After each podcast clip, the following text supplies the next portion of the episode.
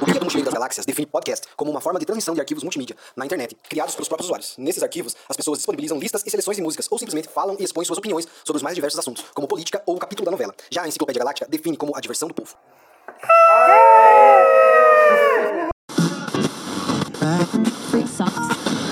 Então, gente, esse aqui vai ser o nosso podcast semanal do Enciclopédia Galáctica. Vai ser um podcast de indicações. A gente vai falar sobre coisas que a gente assistiu, leu, ouviu, ou, ou sei lá, o que surgir, comeu, não sei. É, durante a semana a gente vai pegar e vai indicar. E aí é mais ou menos o que a gente faz no nosso Instagram, que é o Enciclopédia Galáctica também lá no Instagram, que é o nosso perfil de indicações. Toda é, semana, sexta, a gente faz indicações de, de, cinema, livros, de quadrinhos, esse tipo de coisa. É, basicamente eu, eu sou o Edmilson, que vai falar. Vai falar.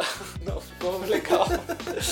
Basicamente, basicamente a gente vai indicar coisas. Quem vai indicar sou eu, que eu sou o Demilson. Daniel. E o Luiz, que sou Só, eu. Assim, é, esse podcast vai ser mais tipo semanal e vai ser sobre. Vai ser indicações mesmo. Aí provavelmente vai ter um mensal, talvez tenha um outro nome, talvez não, ainda não, ainda não tá definido, mas que ele vai aprofundar em mais em alguma outra coisa e tal. Talvez tenha algum convidado. Agora no começo provavelmente não, mas futuramente pode ter convidado. É, a ideia desse podcast mensal que a gente falou é fazer um tema que todo mundo assistiu, leu ou ouviu e fazer uma discussão Nossa, mais aprofundada, assim, algo que, que tem mais. Mas hoje não, né? Hoje vai ser tipo. Não, hoje vai ser indicações mesmo uhum. e esse podcast semanal vai ser sempre indicações. E vai ter outro podcast semanal, provavelmente falando sobre futebol e esportes. É, não sem data prevista ainda, mas provavelmente ele vai ser semanal também. É, vai ser. Não sei se vai ser semanal, isso a gente vai decidir é. ainda, né? Mas é, basicamente vai ter. Pode ser que tenha esse outro podcast ainda que tá, a gente tá, tá mexendo nisso.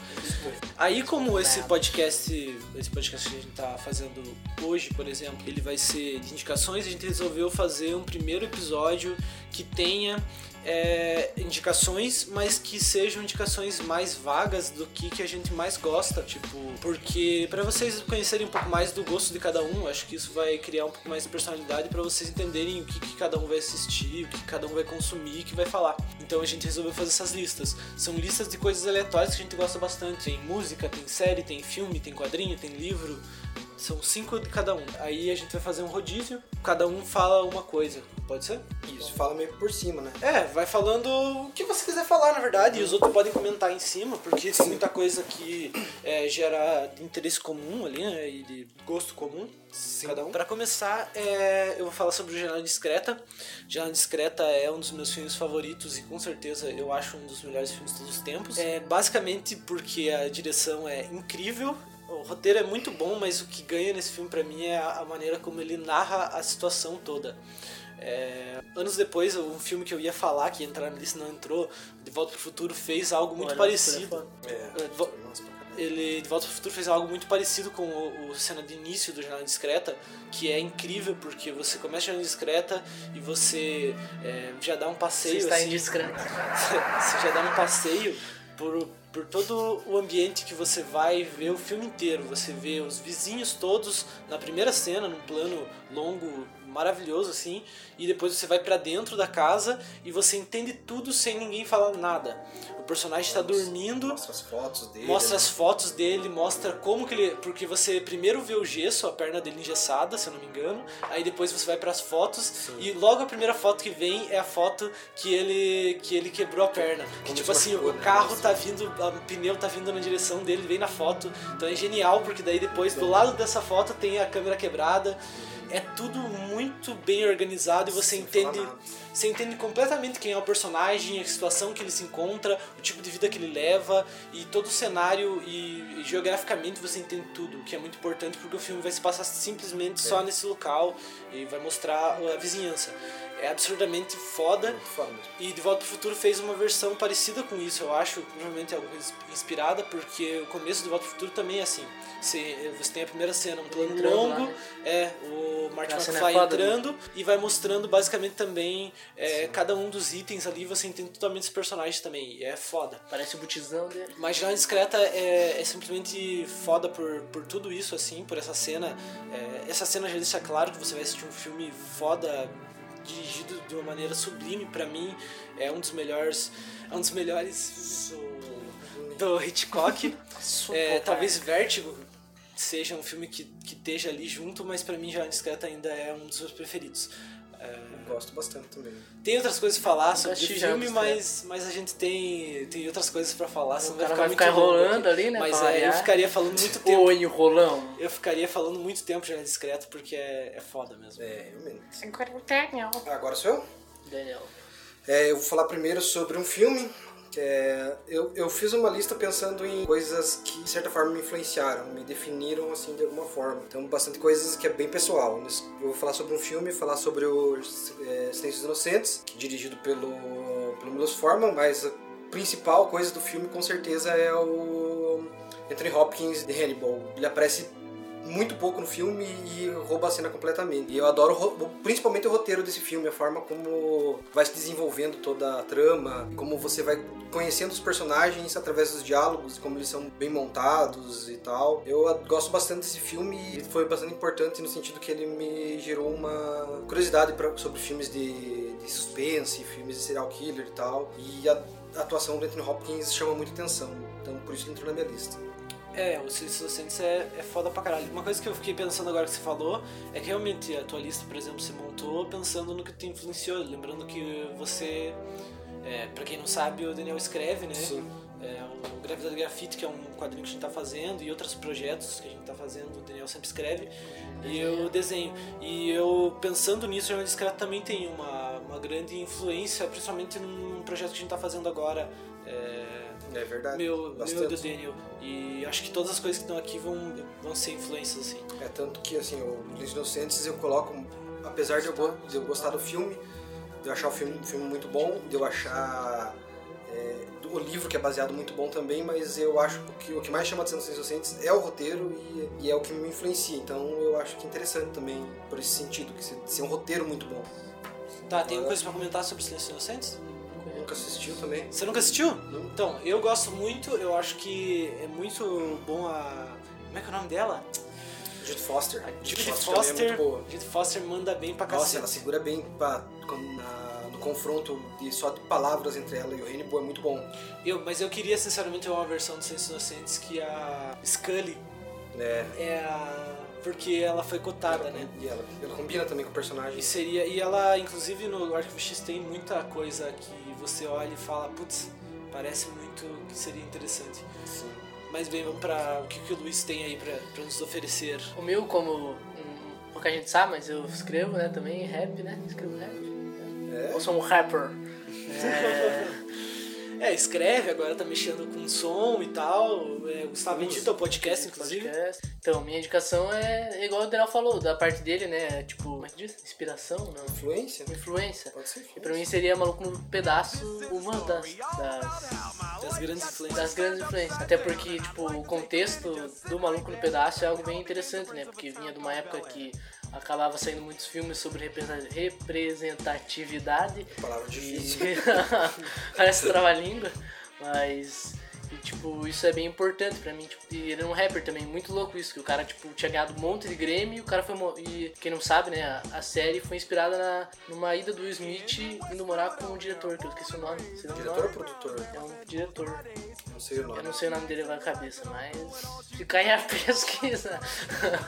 mas é tipo, muito louco. O cara era ganhado Grammy pra caralho e o cara Mas simplesmente como assim? O diretor que convidou falou... ele pra morar com ele, Mas porque daí o ele tinha diretor falou assim, ó, tive uma ideia aí, porque você não faz um... É, ele faliu, sobre isso? o Will Smith tava falindo e daí o cara chamou ela pra morar com ele, porque tipo, o Will Smith tava sem moradia e tal.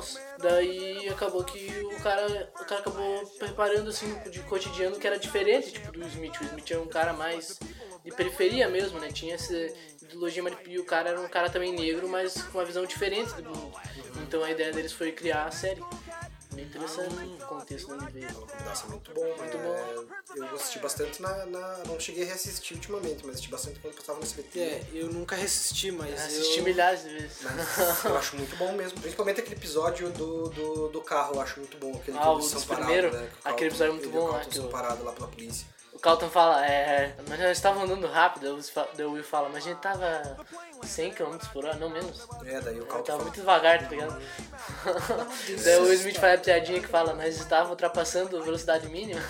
muito bom. Mas o, o Mano Pedaço é muito, muito foda. O Will Smith, acho que ele entra em destaque ali, né? É, onde ele apareceu, né? É onde ele apareceu como ator e ele é. Nossa, ele domina totalmente a, a série. E. Apesar que os outros atores também são muito bons. Os outros atores são muito o bons. Também é bom. Mas ele, eu acho que ele domina muito bem, principalmente no começo, quando ele chega já, você tem aquele, aquela aura de uma pessoa extremamente engraçada mesmo, tipo, naturalmente engraçada, assim. É uma coisa quase assim como quando você vê o Jim Carrey atuando, assim, é, no começo lá da carreira dele também. É aquele humor que tá, tipo, na pessoa mesmo e, e que ele domina totalmente, assim. É, não é uma- não é uma atuação, Algo, é. digamos assim. Ele é, ele é engraçado, né? Isso, exatamente. E a partir do momento que vai passando o tempo da série, você consegue ver o amadurecimento dele como ator e Com o tal. ator bastante. É, partir crescendo bastante. É, enquanto vai, vai desenvolvendo, você vai vendo que ele vai ficando melhor na questão da, da situação dramática É, mesmo. quando né? vai ficando mais dramático lá pro final, que tem aquele episódio muito bom também do pai dele, que é muito bom. O Nossa, pai dele já aparece, acho que a cena fica triste, quase chorei. Eu acho que o meu- meus episódios preferidos do Reputação são aqueles que são focados mais no Will e o Carlton fazendo alguma coisa Ah. lugar. Tipo, que Era nem o começo da série, né? Que nem no começo da série o. tinha. Que nem tem uma época que tem um ah, episódio. ah, É, esse é legal. Esse me marcou bastante. Nossa, essa cena é muito foda. Mas o. Mas tipo, esses, essas, essas partes que são mais focadas no Carlton com o Will são as minhas preferidas. Por exemplo, quando o Carlton fica com ciúme do Will. Um episódio Direto, que eles vão. Então, vários episódios. É, e tem um episódio que eles vão lá pra, pro negócio de neve lá. Ah, que E aí tá eles namorando. ficam presos é num lugar lá quando eles voltam de carro e tal. É muito engraçado. O Calton com o Will é muito bom. E eu nunca assisti legendado, pra ser sério, então não posso dizer. É. Mas o Calton em Dublado. português dublado é engraçado. hilário. É, muito bom o Muito personagem. engraçado mesmo. Eu também nunca assisti legendado, não sei. Agora é do novo o menino Júnior. Então vamos pra o que eu tenho agora. Pequeno Júnior? É, eu coloquei como segunda coisa na lista aqui Bastardos Inglórios, outro filme.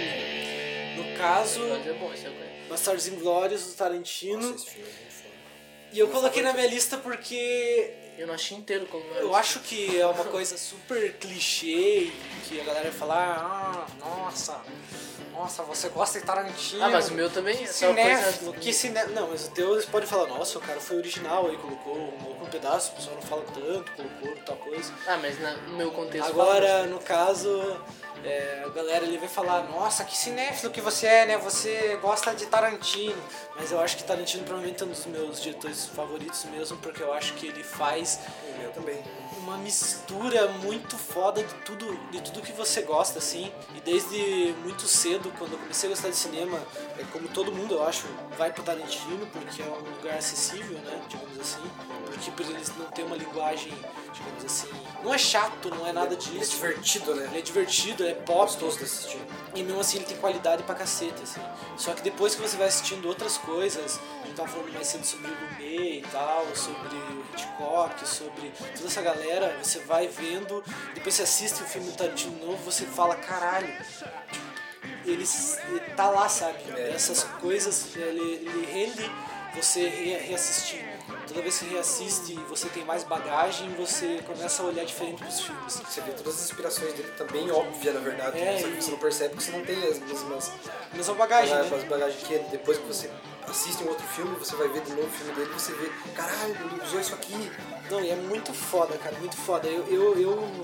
Sérgio Glória é o meu favorito dele. Então, Bastardos Inglórios eu coloquei aqui porque eu acho que é o meu preferido. Eu, eu sei que é polêmico, porque Pulp Fiction é da galera, né? Eu Galera, gosto bastante do Galera. galera coloca como o melhor filme do Tarantino até hoje. Eu adoro Pulp Fiction, mas se for pra falar meu preferido, eu, eu tenho ah, uma coisa que eu fiquei em dúvida entre Bastardos Inglórios e um filme que não é o preferido de quase ninguém, que é A Prova de Morte. Eu amo esse filme, Eu não gosto.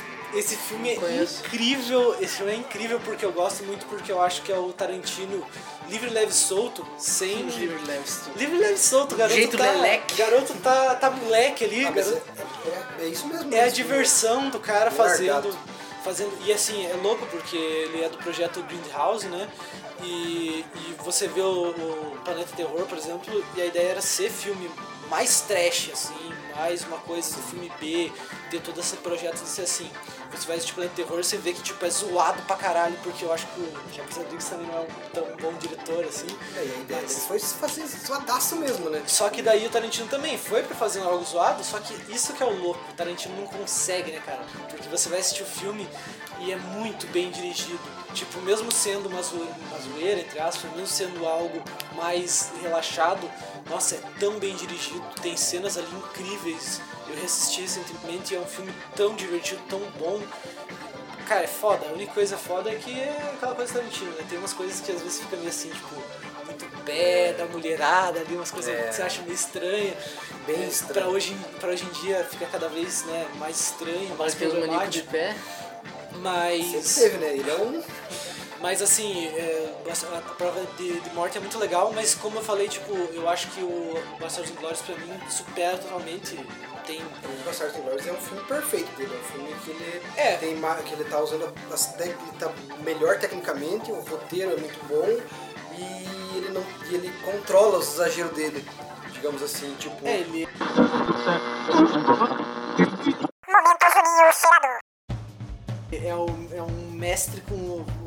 Os plenos poderes, né? Que é, que o É Daniel um Lopes falou, mestre com- É, mestre, mestre com poderes, o que ele falou do Daniel Lopes falou. É o é, mestre com o que ele falou dos plenos poderes, né? Que o Daniel Lopes falou, É o mestre com mestre É o- o mestre? É o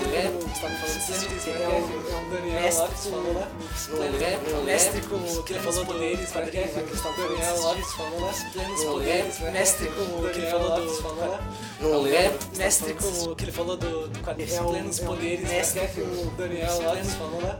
Não É, lembro. é, mestre com o que ele falou do. Você estava falando esses dias? Você estava falando esses esses dias? Eu tô louco? Pergunta, eu pergunto. Quando eu falo isso, eu sou louco? Eu sou louco? Não, eu sou louco. Eu tô louco? Não, eu não tô louco. Eu não tô louco. Eu falei, A Prova de Morte é um filme que eu, eu gosto muito, mas eu sei que não é um filme tão bom assim quanto, por exemplo, Bastardos Inglórios. Bastardos Inglórios, pra mim, é, é tipo incrível. É uma, é uma aula de como fazer principalmente coisas relacionadas a suspense. A maneira como ele cria a primeira cena do filme é foda, é incrível. Você fica tenso num nível foda e o personagem é incrível. É, o Hans Landa, no caso, né? É, a razão dele Nossa, muito é foda. muito foda, cara. Bastardos Inglórios tem muita cena incrível. Eu coloquei na minha lista como dos meus preferidos porque é um filme que se estiver passando eu assisto. Não importa, assim. Se- eu, se eu não tiver o que assistir, eu vou e assisto de novo. Eu já assisti muitas, muitas vezes. É um filme que, pra mim, é aquela coisa. É um filme que tem conteúdo pra mim. Ele fala de muita coisa interessante. Eu acho que, diferente do que muita gente acha, eu acho que ali ele tá fazendo uma zoeira com quem merece ser feito. Uma coisa que, por exemplo, ele faz...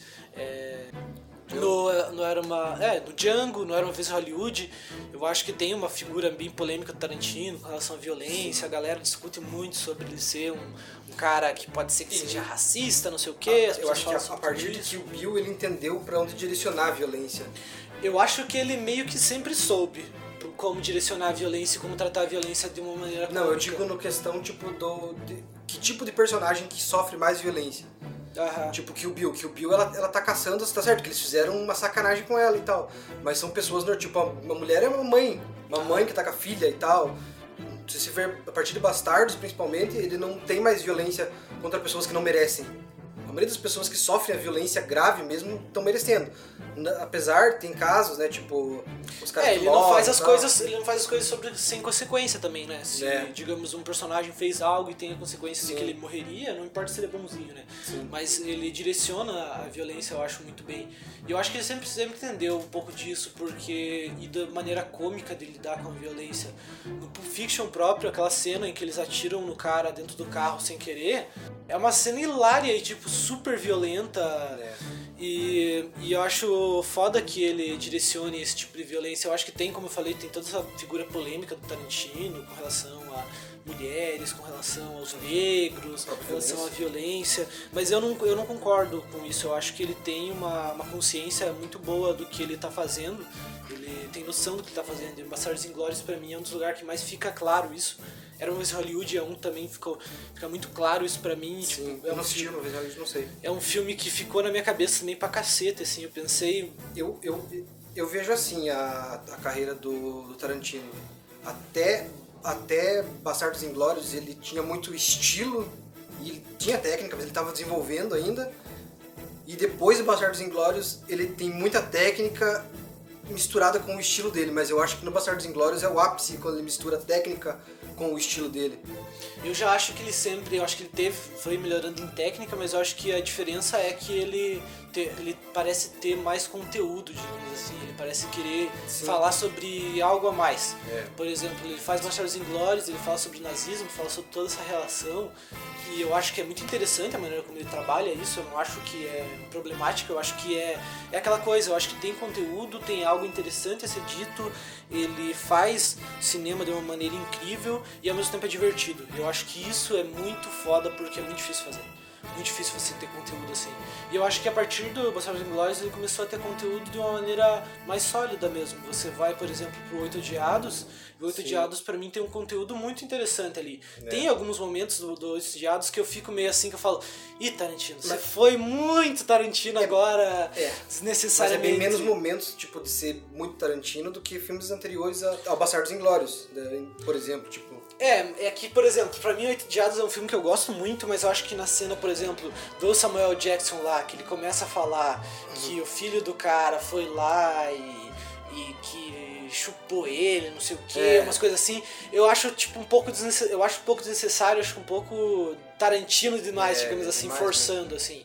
Mas eu acho que, por exemplo, Oito Diados tem uma, uma discussão bem interessante sobre os Estados Unidos e tal, tem toda uma, uma relação com isso. Aí ele vai depois pro Era uma vez Hollywood e também tem uma discussão bem interessante, eu acho, ali sobre inocência, sobre uma época que perdeu a sua inocência depois da época, depois da questão toda que aconteceu com a, com a Sharon Tate, Sharon Tate, É, Sharon Sharon Tate e tal. Então, é também. Django também fala, eu, eu gosto acho eu acho que Django fala sobre muito bem sobre o negócio da escravidão e tudo mais. eu acho Negócio da que, escravidão. Negócio da eu acho que não é problemático, sabe? Eu, eu não tenho, digamos assim, lugar de fala. Eu não gosto muito de, de Django, mas é, não é nem, nem por esse motivo. Eu acho, não gosto dele como filme mesmo. Acho que é o pior filme do Tarantino pra mim. Nossa, eu não, não posso concordar, tem um pouco.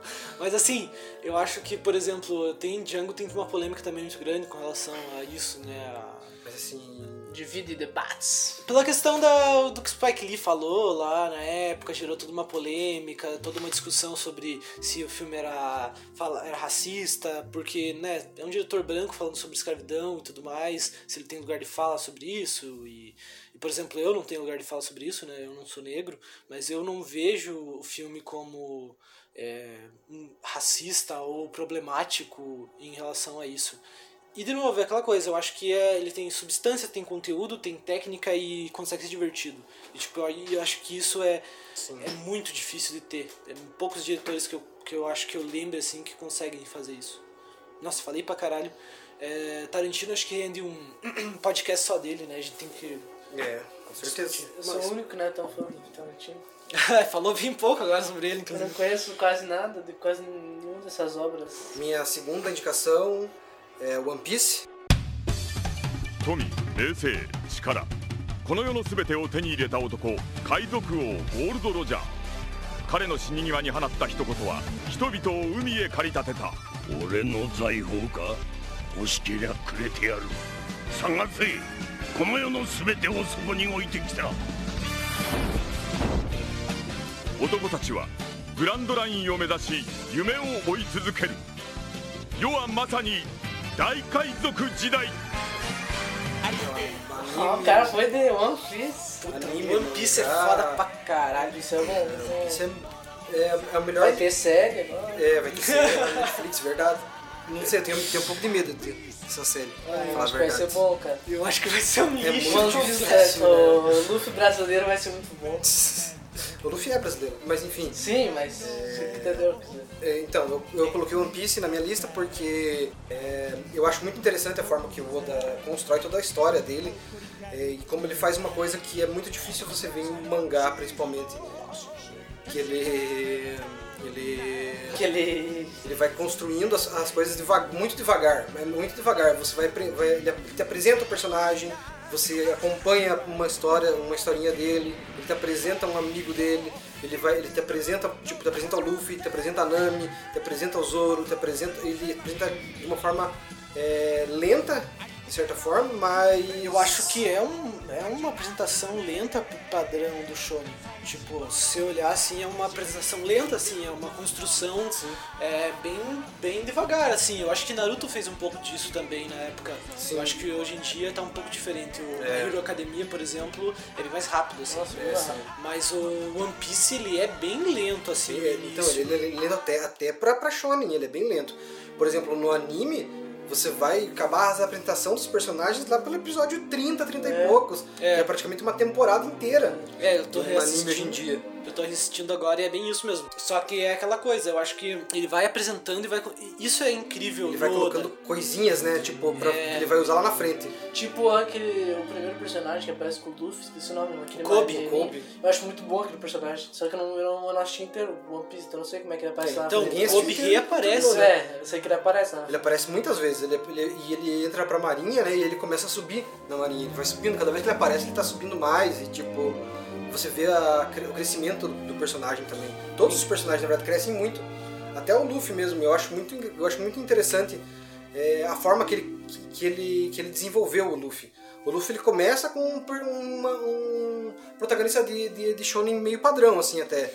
Mas a forma como ele vai crescendo, como o personagem vai crescendo, ele não. Ele não. Ele não é o, o cara super poderoso, como é geralmente em Shonen, tipo, que vai resolver tudo sozinho e vai depender do poder da amizade e tal. Ele, Mas tem muito poder de Sim, amizade, tem né? poder de Só que amizade. não é forçado, né? Sim. Tipo, funciona. Na real, eu acho o Luffy muito interessante porque ele constrói um personagem de, de uma moral própria mesmo, né? De uma Sim, moral é, dele, assim. Eu acho isso interessante porque ele constrói o personagem bem bobo no começo, assim, e que é, como você falou, um padrão mais tipo protagonista Goku, assim. Só que você vai vendo o crescimento dele e ele vai se importando e vai vendo É. coisas acontecendo no mundo, assim, que ele não gosta, que ele não concorda, e você vai vendo qual é a índole dele. E é interessante que você vai vendo que ele não, não perde, não perde, não perde, ele vai se tornando mais arrogante, digamos assim. Não arrogante no sentido de que você não gosta do personagem, mais confiante, né? mais confiante e arrogante até um momento em que lá na frente ele quebra isso de uma maneira que você fica chocado. Nossa, assim. aquela, a- a- a- todo aquele arco ali, quando ele separa todo mundo, o Kuma separa todo mundo e Mas tal. eu lembro. Nossa senhora, aquele arco é desesperador. Você se desespera junto com o Luffy porque ele não, tá, ele não tem nada que ele possa fazer. E Você isso é incrível. que ele não One pode fazer nada e tipo. E você tá junto com ele, você tá ali tipo, caralho, e agora o que vai acontecer? Ninguém pode fazer nada. Ele já mandou todo mundo. ele- até onde você tá assistindo, né? Sem dar muito spoiler, ele matou todo mundo ali, né? Então, no, no One Piece, pra mim, isso eu acho que é a coisa mais incrível, assim. Você vê que, que sempre tem, desde o começo, alguém melhor que eles. Muito melhor que eles, muito mais forte que eles e tal. E isso, isso é, é uma realidade, digamos assim, que é contada pra você desde o começo, mas que não é mostrada até aquele momento. Sim. É, Porque você vê o Luffy ganhando, você vê o Luffy ganhando. Fora a parte do, do Zoro lá no começo. ele sofre, sofre, mas ele ganha, né? Tipo, É, fora a parte do Zoro lá que ele realmente perde Sim. pro. Como é que é o nome dele?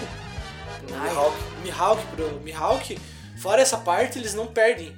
Realmente. É, nunca perde, né? Até aquele ponto. E aquele ponto você fala, puta, tem muito. Tem um mundo inteiro, sabe? E isso é foda, assim. Isso é muito foda. E é, e é muito fora também a construção de mundo, né? Que o Oda faz, tipo, ele coloca, ele joga, tipo, coloca o Barba, Barba Negra como um personagem ali que ele aparece um pouquinho, um personagem muito carismático, você já fica de cara já, você gosta do personagem, aí lá pra frente ele te mostra que ele é um vilão, na verdade, o personagem é um vilão e tal, e ele faz umas coisas terríveis. E tipo. E daí lá pra frente o Barba Negra vai, vai, vai ganhando mais importância, vai ganhando mais importância. Aí ele te mostrou o do Flamingo numa série, num- numa saga lá pra trás. Na outra saga você conhece a história dele. Aí, tipo, tem personagem que às vezes ele te mostrou lá no começo e parecia sem importância, tipo o Bug, e vai ganhando importância mesmo ele não sendo forte, ele vai ganhando importância. O próprio Shanks, é Shanks? É, né? o Shanks. Que Sim. do começo também não É. tem. Tipo, tem importância pro Luffy, mas você acha que ele é um pirata qualquer, porque ele é apresentado como um pirata. É, ele é um pirata, é um pirata. Ele, Qualquer. Ele, ele até, a, a design dele é um pirata mesmo, né? Ele parece um pirata, tipo um pirata É, que é simples. toda aquela galerinha Ele lá. não do- tem um design exa- exagerado como a maioria dos personagens de One Piece Então, tem. na verdade, como eu tô reassistindo, você vai vendo uma coisa muito interessante na construção do mundo também. O quanto ele vai ficando cada vez mais fantástico. Sim. Porque no começo ele é muito. É, ele é estranho, Entre aspas, pé no chão, né? pé no chão, assim, entre aspas, assim. Ele não tem tanta Sim. loucura. E conforme eles entram na grande rota, depois que eles entram na grande rota, que eu nem cheguei nessa parte ainda que agora eu tô reassistindo, né? É loucura mesmo, né? Aí começa a ter cada vez mais loucura, e aí é muito interessante, porque não é uma loucura. É, é, como eu posso dizer? Uma loucura sem, sem nexo nenhum. É. Tipo, é, as coisas fazem sentido e elas e as tecnologias, por exemplo, elas são apresentadas num lugar e elas são continuadas em outras ou é, mudadas um pouquinho num outro lugar. É, os próprios poderes, o- as próprias nações, os próprios tipos de povos. Tudo isso vai aparecendo aos pouquinhos, vai construindo e vai virando algo gigante, assim.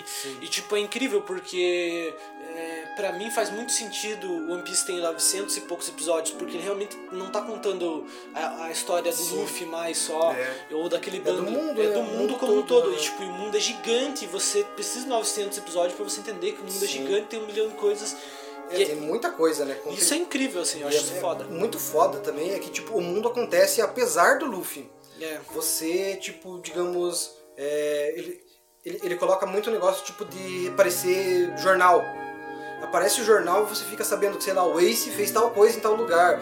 Você fica, oh, o Ace apareceu lá atrás, o irmão do Luffy e tal. Você fica, tipo, tudo, tudo que aconteceu, ah, o Crocodile fugiu da, fugiu da cadeia, não sei o que aconteceu, tipo, as coisas vão acontecendo e você vai sabendo, ou alguém conta pra eles, ou eles vêm no jornal, ou eles recebem uma ligação de alguém, mas o mundo tá acontecendo apesar deles. Se eles deixarem de existir, o mundo continua existindo. Ele tá rodando ainda, né? Tipo, É, porque a estrutura, eu- acho interessante, como eu falei, reassistindo agora desde o começo, eu acho interessante como a estrutura do One Piece é muito calcada em colocar uma coisinha aqui, que você não sabe exatamente o que é, mas que para um personagem talvez tenha importância, ele demonstra importância, e depois você vai apresentar. E isso de maneira ampla, tipo, ele faz isso para construir, digamos, um arco pequeno, por exemplo, na parte que eu tô, em que os irmãos, os, os amigos do, do Zoro lá, que chamam ele de Aniki, é, Dois Johnny e não sei o que, do espadachim. os dois espadachim, eles, eles jogam uma hora assim nos cartazes, cai o cartaz do, Arlong, do Arlong. Quem tá assistindo pela primeira vez, é, que nem eu sei porque eu já assisti, mas quem tá assistindo pela primeira vez não sabe o que é. E você vê que a Nami deu importância para aquilo. É, mas é um detalhe pequeno e isso está construído para um arco que ainda não aconteceu, porque o que vai acontecer agora é do Sandy. Aí pra frente vai ter o da Nami. Só que ele faz isso de uma maneira muito louca, porque ele colocou lá na frente um negócio que agora, 900 episódios depois que ele tá fazendo. Então a estrutura de One Piece é feita toda de pistas que vão se completando depois, só que isso numa estrutura que vai indo de arcos e arcos e arcos até a história inteira. assim. Isso é impressionante, tipo, Muito foda. é impressionante que ele tenha conseguido isso. Difícil de ter sei como ele conseguiu. Por exemplo, o, é, eles, eles falam alguma coisa sobre, um, sobre um- uma, uma ilha de samurais, um país de samurais, parece que é uma- meio uma lenda. E agora, no mangá, ele tá nessa parte, tipo, é uma coisa que tipo, fica lá pra trás. Se, se não me engano, o Zop até mente alguma coisa sobre o país dos samurais, alguma coisa assim, em alguma, em alguma parte e tal. E agora, tipo, aparece e você fica, ó, existe mesmo o negócio que ele tinha falado lá atrás. Você não tinha muita certeza se existia ou não. É, e- legal isso. É claro que ele, ele planejou muito bem, fez tudo isso, mas é claro que também a gente tem que lembrar que teve muito retcon também, né? Tem É, muita coisa sim. que ele colocou é, no passado dos personagens que não estavam lá antes e tal. Até mas eu não acho isso. né? Pelo tamanho, É, muita coisa. Eu não acho que seja necessariamente um problema e eu acho que ele faz bem isso. Mas te- acontece muito isso também pra poder funcionar tudo que ele quer fazer. É. Mas é impressionante que ele faz funcionar, sabe? E os personagens têm carisma incrível. É, você tem uma empatia muito grande por eles. É, One Piece também daria um episódio só É. dele. Acho que a gente tá prolongando pra cacete De, ma- nisso de já. novo. Agora é o Gustavo. Vai, Luiz. Então, Cidade de Deus, vou falar agora. Que. É um filme. É um filme é legal, é, É um filme aí. brasileiro. Um dos poucos filmes brasileiros que eu gosto. Um dos poucos filmes brasileiros que você gosta? né? Você não gosta de. É, como que é o nome? Da Auto Compadecida? Auto Compadecida é bom pra Mas cacete. são poucos, então. por Isso que eu Tropa de dizer. Elite, você gosta? Mais ou menos. Elite é bom pra cacete também. Mostra que policial é legal, policial não é legal. Não, Tô zoando, mostra. eu sei. Mas tiraram, tiraram quem era pra ser o principal. Pegou, mas esqueci o nome dele. Não, cara, não entra nessa discussão. É. A parada do Tropa de. Elite é... não é isso, não é isso. É porque a galera transformou. É, tipo, o filme tava falando sobre uma coisa, a galera olhou e falou, nossa, que legal isso! E na verdade o cara tava criticando. E tipo, isso é bizarro, na verdade. Mas isso aí que você tá falando, eu acho que não tem nada a ver. Você não ia falar de Cidade de Deus? Então, Por que ah, não- verdade, verdade. Não, mas falando. Não, mas vamos, falar disso agora. Porque não faz sentido. Não importa se ele se era pra mostrar o cara lá que é o. Como é que é o nome dele? Matias. O Matias lá. Não importa ele ser. Na verdade, eu acho melhor que ele não seja o principal. Porque na verdade é uma crítica a- ao sistema lá da polícia. E o Capitão Nascimento é muito pior do que o Matias. Então faz muito mais sentido focar nele pra fazer uma crítica. Não faz sentido dar protagonismo pro, pro Matias nesse sentido. O filme não tá ena- enaltecendo o Matias, ele não vai enaltecer o Matias, vai falar mal do Matias também. Vai falar sobre o conflito do Matias, que ele é falado muito bem no filme. Eu acho que nesse ponto não faz sentido nenhum isso que você tá falando, mas tudo bem. Mas eu acho que Tropa de Elite é uma outra discussão que a gente tem que fazer no outro podcast. Vai, fala do Cidade de Deus. É, então, Cidade de Deus é bem, Legal. bem legal, bem, bem importante, assim, porque, tipo, na época eu não tinha muito essa visão de periferia e tal. Eu acho que é bom a gente situar, tipo, que nós três somos irmãos. Acho que é importante situar que nós três somos irmãos. Somos do interior, Somos de Canoinhas, Santa Catarina, um lugar que é bem, bem tranquilo e tal. No geral não acontece muita coisa. Tem muita pessoa negra. Não, não é, tem pessoa negra. não, é, o que tem lá não é tipo pessoas, é que nem por exemplo, vocês acho que são considerados o que? Pardos? Eu sou, eu sou branco mesmo, né? Vocês são considerados tipo pardos. Lá tem mais nisso, não tem negro, negro mesmo. Né? Negro, negro, que é errado. Tá. Vou E- cortar mas, não, Tô zoando? E, mas a questão é que, como eu falei, é, acho que é importante situar que nós somos irmãos e que nós somos filhos de um policial. Isso é importante realmente. situar. Que era preto, negro, não negro. É, era mais negro que vocês. É, mas... É. Mas, de qualquer forma, eu acho que é bom situar isso pra embasamento de, de, É. de- de- do que você vai falar de Cidade de Deus e tal, né? Sim. Até que a gente tava falando Top Elite, mas continue. Nota do editor. Alguém nos ajude, Lázaro, a entender. Então, o Juninho falou merda nesse negócio de, de pardo, né? É o que tive bastante opinião, né? Se é pardo ou não, ou se se chama de negro também. Mas eu acabei pesquisando também sobre isso, né? Porque é algo que eu acabo tendo essa, esse interesse, essa... Então, eu sempre tive esse complexo, né? Sobre se eu era negro ou se eu era pardo e tal. E eu acabei pesquisando e, e pelo que eu vi... É tipo, na época da escravidão, né? Eles tinham os negros negros, né? Que eram mais de pele mais escura. E os, e os negros que tinham um tom de pele mais claro. E tinha muitas rebeliões na época. E eles se juntavam muito pra, pra fugir, né? Obviamente, porque eles eram escravos. então, é, aca- acabou que os senhores, é, senhores escravos acabaram... Eles acabaram... Eles acabaram trazendo pra dentro de casa os caras que eram de pele mais clara, né? Os que eram de pele mais escura acabaram ficando lá fora e, consequentemente, os que estavam lá fora apanhavam mais, os que estavam dentro apanhavam menos. E também os que estavam dentro tinham menos trabalho braçal. Então, daí eles acabaram então, fazendo isso, né, para separar. Então, tipo, tinha lugares que não tinham eh, negros de pele mais clara, né? Então eles acabaram até fazendo as mulheres ou pessoas de pele clara transarem como os negros, né? E daí, criando essa discussão, que tá até hoje, né? Tipo, é porque, tipo, de um certo ponto é negro e de um certo ponto eles são mais privilegiados, né? As pessoas que têm essa pele, esse tom de pele negro mais mais claro, né? Vai ser um pouquinho mais claro. É. Mas é uma discussão que fica meio em aberto, né? Não dá pra saber se. É, é uma discussão que tá em aberto ainda, né? Tem várias pessoas que têm opiniões diferentes sobre isso. Eu também não, não é que não quer que eu tenha essa opinião é, de que não é negro os pardos. É só porque eu falei na hora e nem pensei sobre isso. Eu acho que é importante. É, falar sobre isso gente. O Gustavo veio falar sobre isso comigo e acabei é, pensando que seria bom fazer uma nota para explicar isso. E também o que eu quis dizer ali era muito mais sobre é, a nossa convivência mesmo, porque a Canoinhas é uma cidade de cultura muito alemã, muito é, uma cultura entre aspas é, branca mesmo, né? Uma cultura que vem mais dessa parte.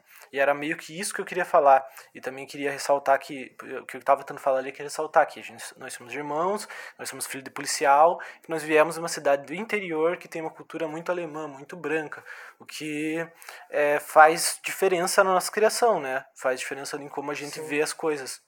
Então, se vocês tiverem alguma crítica, alguma sugestão sobre esses assuntos, até, até que a gente falou uma coisa que acabou saindo meio errado, ou até mesmo sobre os assuntos principais, né, as indicações, lá a gente falou alguma bobeira, ou alguma coisa que vocês não concordam, vocês podem deixar nos comentários, ou até mandar nos, nos, nos perfis privados e tal, e a gente vai acabar fal é, falando no próximo podcast sobre isso, né.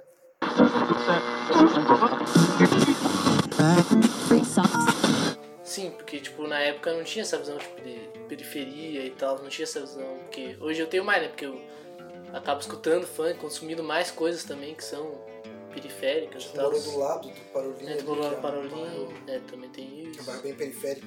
Eu comecei a gostar de rap também, também muito, Muito cedo? muito influenciado pelo Cidade de Deus, não sei se seria É, correto. Sério mesmo? Não sabia É, depois Cidade de Deus conseguia, Mas Cidade de Deus toca mais.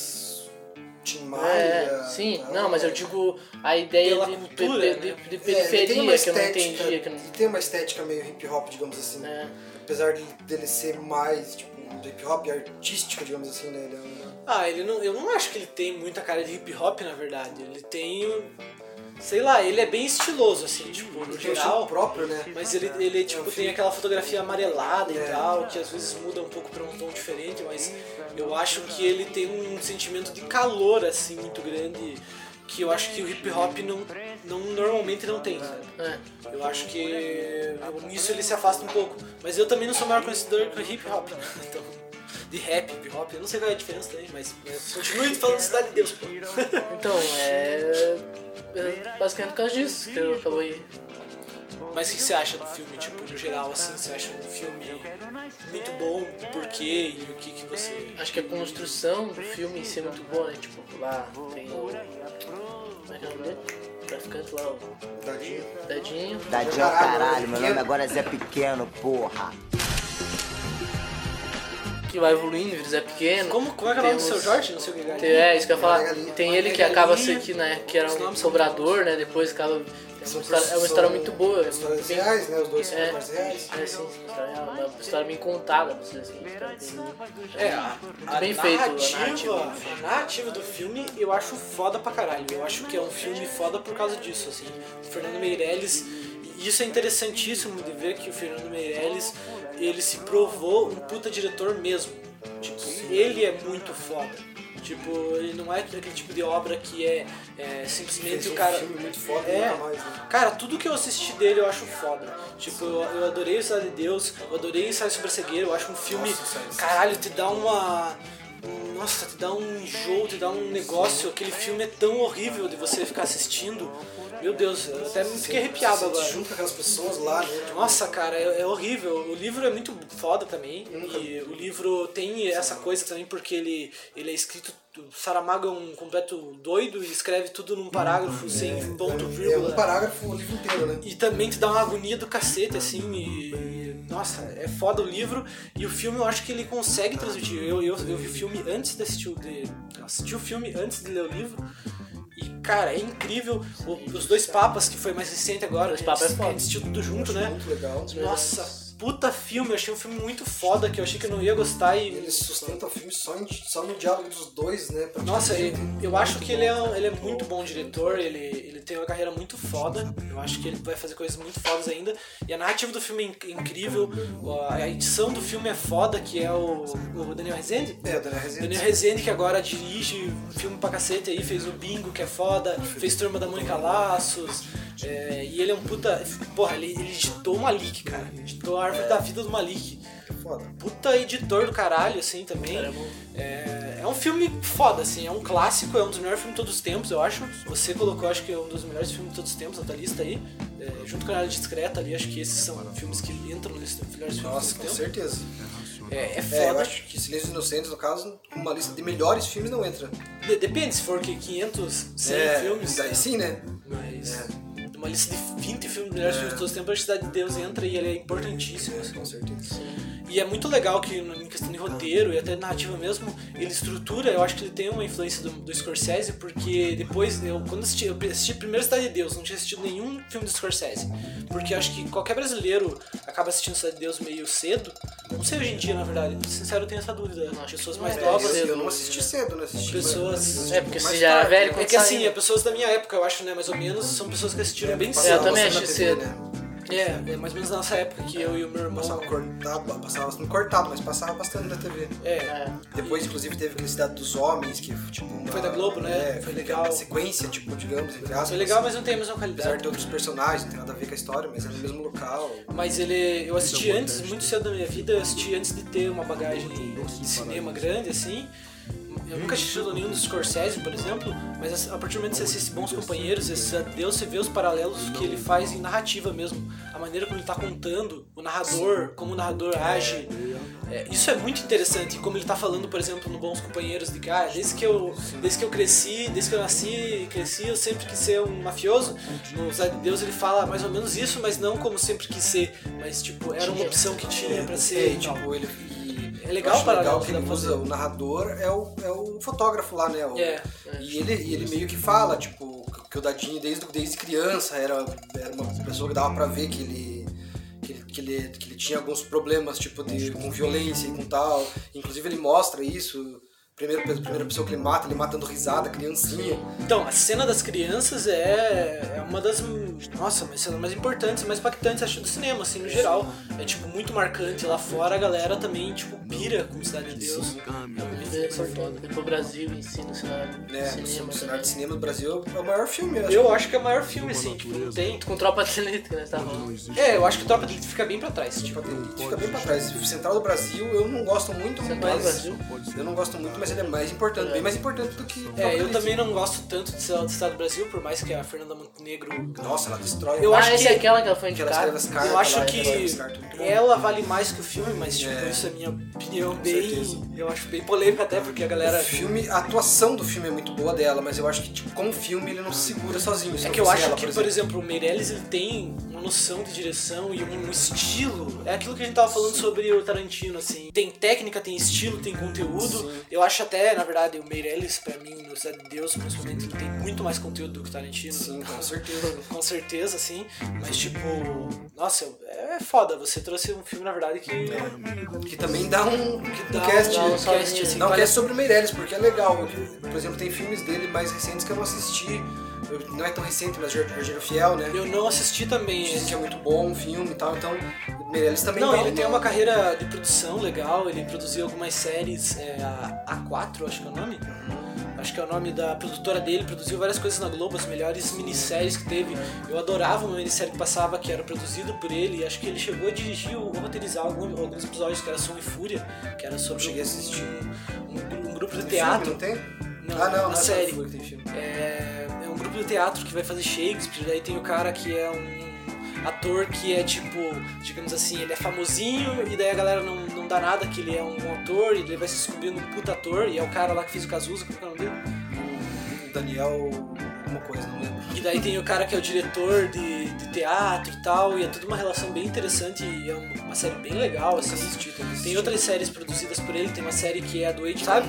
Que é Os Contos, os Contos do Edgar. Que são os contos do Edgar. Que é o Edgar Allan Poe, só que tudo é, trazido pro Brasil, que é foda pra caralho, é incrível essa série. ver um outro episódio. Nossa, mas é muito boa, eu assisti assisti tudo ela e ela é muito, muito boa, porque junta duas coisas que eu amo, assim, é, que é o jeito como... Porque tem muito da, da- do Meirelles, assim, Contos do Edgar. Eu acho que ele nem é, nem tá envolvido, digamos assim, em direção, nada assim, mas tem muito dele ali. Emula muito das coisas. Porque ele influenciou muito, ele é muito influente, assim, ele é muito importante dentro do Brasil. E eu acho isso foda.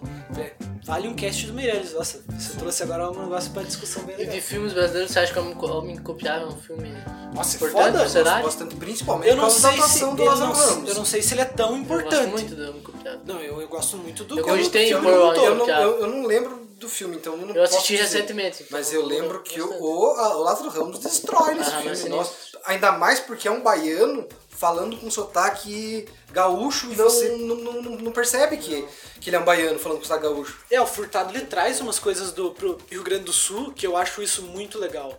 O Jorge Furtado. Uhum. É Jorge Furtado, né? Eu acho que é, é o cheiro do ralo também é dele, né? É, é, não, não sei, acho que é. Não tenho certeza.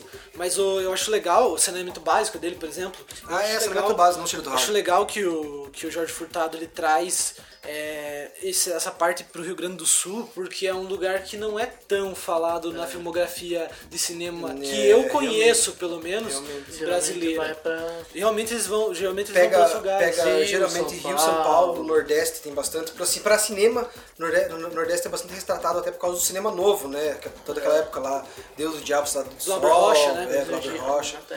Tá. Já o- no Sul aqui não tem muita mesmo. Eu não lembro do filme, de um filme mais marcante assim do sul, mas o Jorge Furtado ele traz muita coisa pro, pro Rio Grande do Sul. Eu acho interessante. Eu não sei se ele é, acho que ele é do sul, Eu acho né? que ele é. Aquela série que a gente assistiu lá do Alce, não sei o quê. É, ao seu. Aquilo lá é, Alce. acho que a galera é do É, sul também, né? Também é muito legal. Alice Alce. Ali, Alce, Alice Alce? Não, não lembro. Mas o, o Jorge Furtado é foda. Vale também a pena fazer uma cast sobre o Jorge Furtado, a gente assistir mais coisa dele.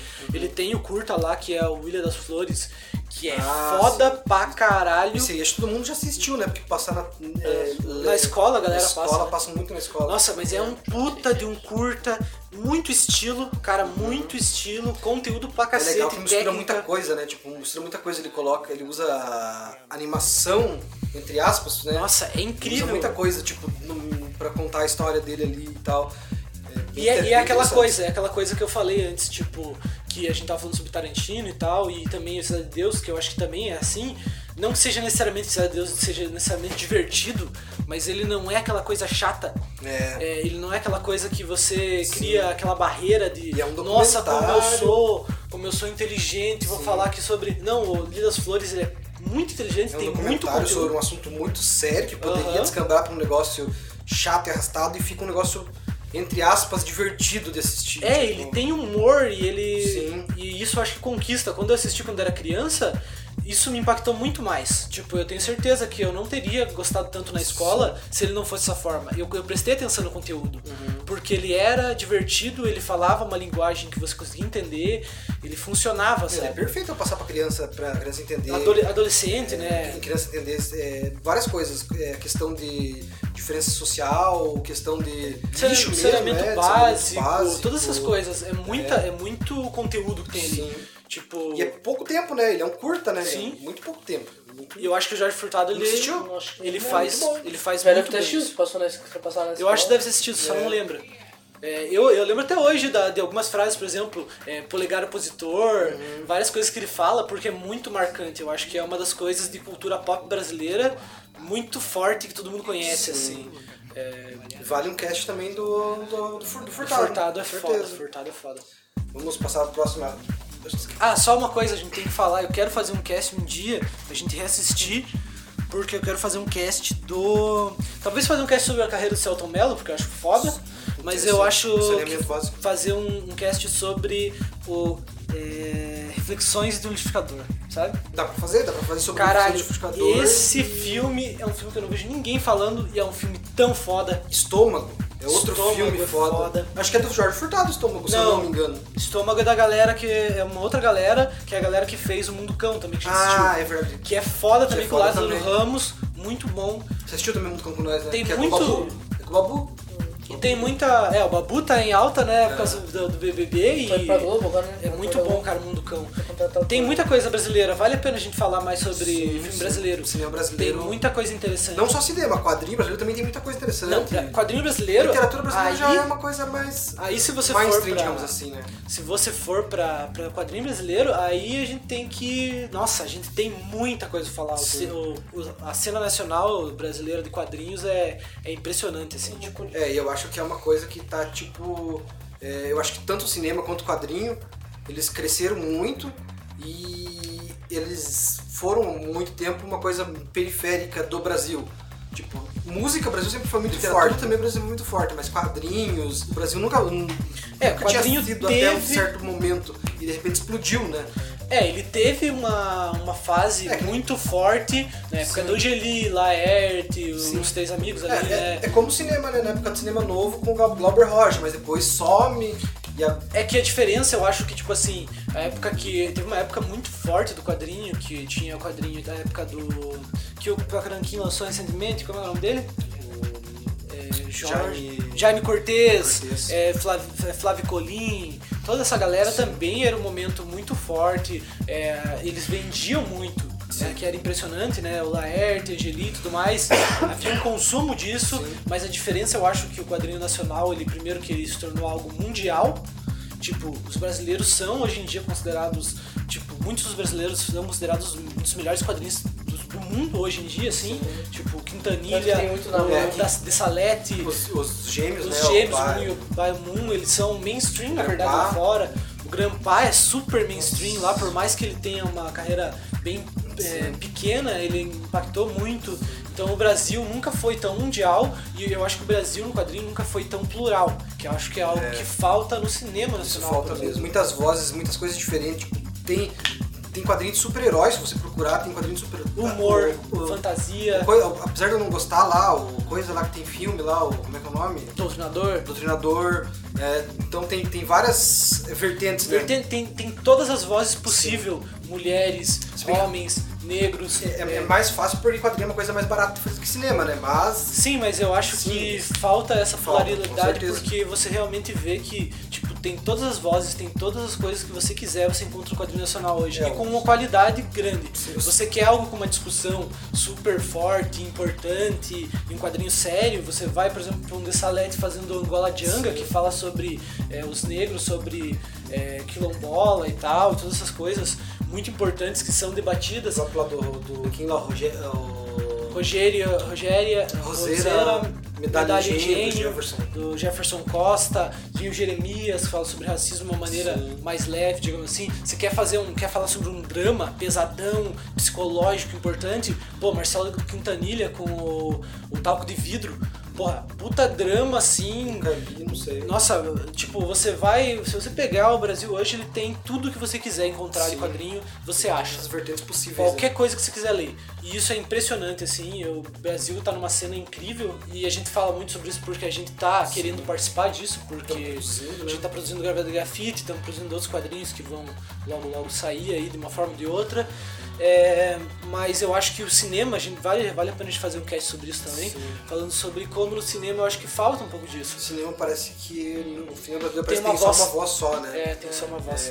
Duas, na verdade, né? É, Que é tipo. Comédia da Globo. Comédia pastelão, tipo, isso. boomer. Filme de, filme de favela, querendo ou não, né? Não é, não é tipo desmerecendo É, e tal, não, porque é são porque filmes é- importantes, inclusive. inclusive É, Cidade de Deus é. é, mas é só isso praticamente. É, ele só mostra esse contexto. Teve uma época ali da- com os dois do quando saíram dois coelhos e tal, começou uma onda Oh. de filme de ação Diferente, brasileiro. né? É. E sumiu, parece que morreu É, isso. Porque não tinha público, eu acho. É, É, exatamente. O problema do cinema nacional é que, tipo, Público. é público, porque, tem que, que nem a gente falou, com- é, se a pessoa se lança um filme aí, você, faz um filme de ação que teu orçamento não é grandes coisas comparado com Hollywood. Eles têm que competir com Vingadores.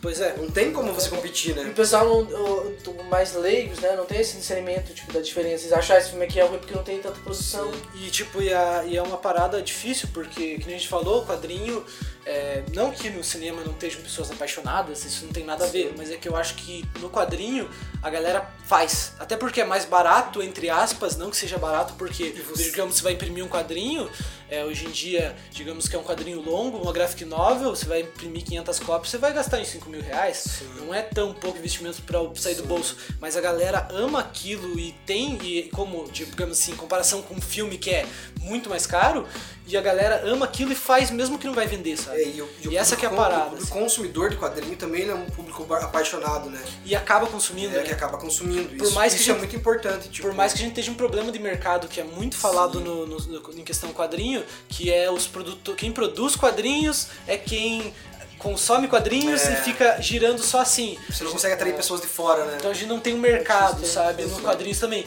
Mas isso conseguiu se gerar pelo menos o que a gente tem hoje, que é uma pluralidade e uma produção Um incrível. mercado, pelo menos, né, mercado. É, gerou uma coisa interna ali de um grupo específico que se, se produz e se consome, se retroalimenta. E eu acho também que é diferente no sentido de que não tem. Eu acho que o cinema é um lugar muito mais pomposo e que a galera tem um pouco de preconceito. Digamos assim. Porque nos quadrinhos, não importa o que você estiver fazendo, você pode fazer uma, um besterol e vai, vai. A galera que gosta de quadrinhos, ela gosta de quadrinhos geral. Então ela É, vai consumir se for bom. Se for um humor, se for uma ação, se for qualquer coisa. Agora, é, acho que cinema tem uma galera muito pomposa, É, que quer pagar de brasileiro fica- cult. Fica esses dois lados, né? E aí fica aquela galera o- cult lá. Fica a galera cult chata e fica pessoal do outro lado. diversão. O, o- não, fica do outro lado. Como é que é o nome? O. é, se eu fosse você dois. É, comédia se da eu Globo. fosse você, se eu, é, de um lado fica produzindo É, filme muito Minha cabeça. mãe é uma peça. um não, não que sejam ruins, mas do lado produz Aquários, que é um filme muito cabeça, que é um filme tal, que não é para um filme que normalmente o público em geral vai consumir, apesar de ter dado, dado uma boa bilheteria na época. Mas então- E do outro lado fica é, Minha Mãe é uma peça. É, que daí gera uma bilheteria grande, mas que tipo é um filme que, porra. Mas não tem o meio termo Sinceramente, assim, eu, eu não consigo achar um cinema muito de qualidade. E não é problema de comédia. Não, é problema de não é nem problema do Paulo Gustavo, porque ele é, ele é engraçado. Ele é engraçado. Apesar de não ser o meu tipo de humor, ele é engraçado. O problema é que, tipo, a trama dos, da- desses filmes acabam sendo a mesma coisa. É, e acaba sendo aquele. a, a direção, tudo essa É. coisa, né? Gente nem ia fazer um específico sobre cinema. Não, mas né? calma, a gente pode falar. O editor aqui tá. Sim, É. Não, mas, tá mas que- errado. acho Não, que mas é eu só melhor- queria falar uma coisa que eu acho que é importante, que eu acho que a gente tá falando isso e tudo mais, mas eu acho que teve uma coisa super importante que aconteceu, que é Bacurau.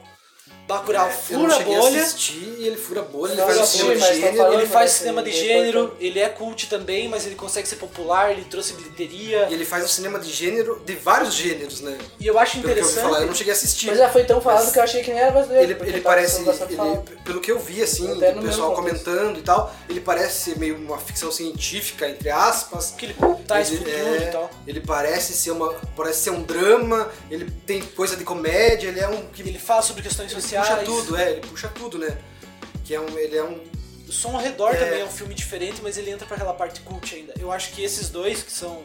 Eu não lembro qual é o nome deles, mas são os mesmos caras que fizeram Aquarius, fizeram o Som ao Redor. Por exemplo, no Som ao Redor no Aquarius, eles fizeram filmes fodas. Eu adoro o Som ao Redor. Mas é um filme cult que ninguém vai assistir isso quase, sabe? Porque ele. Agora o Bacurau parece que eles foram pra um lugar que é tão. que é muito interessante pra mim. Eu acho que tinha que ter mais disso.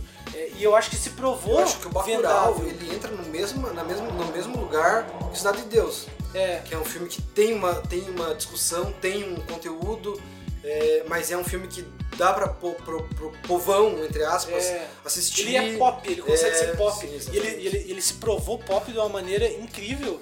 Porque, cara, você abre o Instagram e um monte de fanart que teve do, do Bacurau, isso é impressionante. Tipo, e não é só brasileiro que fez fanart, sabe? É um filme que realmente gerou, assim, uma cultura pop. Eu acho que tem que ter mais isso. Mas vamos continuar aqui. É, vamos. Mas é que essa é uma discussão que acho que vale muito a Os pena. caras querem ferrar o editor, os caras querem ferrar o editor. É verdade.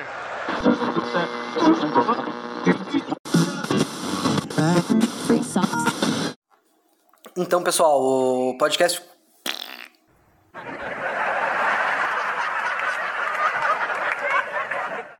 Então, como o podcast ficou um pouco longo, a gente dividiu ele em duas partes. Essa primeira parte vai agora ao ar quando vocês estão ouvindo, agora na quinta-feira, e a próxima vai na próxima quinta-feira. É isso? Faz assim também. então, se vocês gostaram, assim, da, do nosso podcast, se... Se... Se... se, se Pauseia. então, se vocês gostaram, sigam a gente nas redes sociais, que vai estar aí embaixo. E... Vai, tá embaixo. Não tá, tá aí embaixo, não. Não vai estar embaixo no Spotify, não tem. Ah, dá pra colocar. Vai estar aí embaixo, né? Pausei, vai tudo espaço. Então, se vocês gostaram do nosso podcast e quiserem comentar aí embaixo, comentar também nos nossos, nossos perfis pessoais, de tanto do Enciclopédia e do Gravidade Grafite. Só isso? É, e beijão pra vocês. Abraço, se cuidem, fiquem com Deus. É, pra todas as mulheres.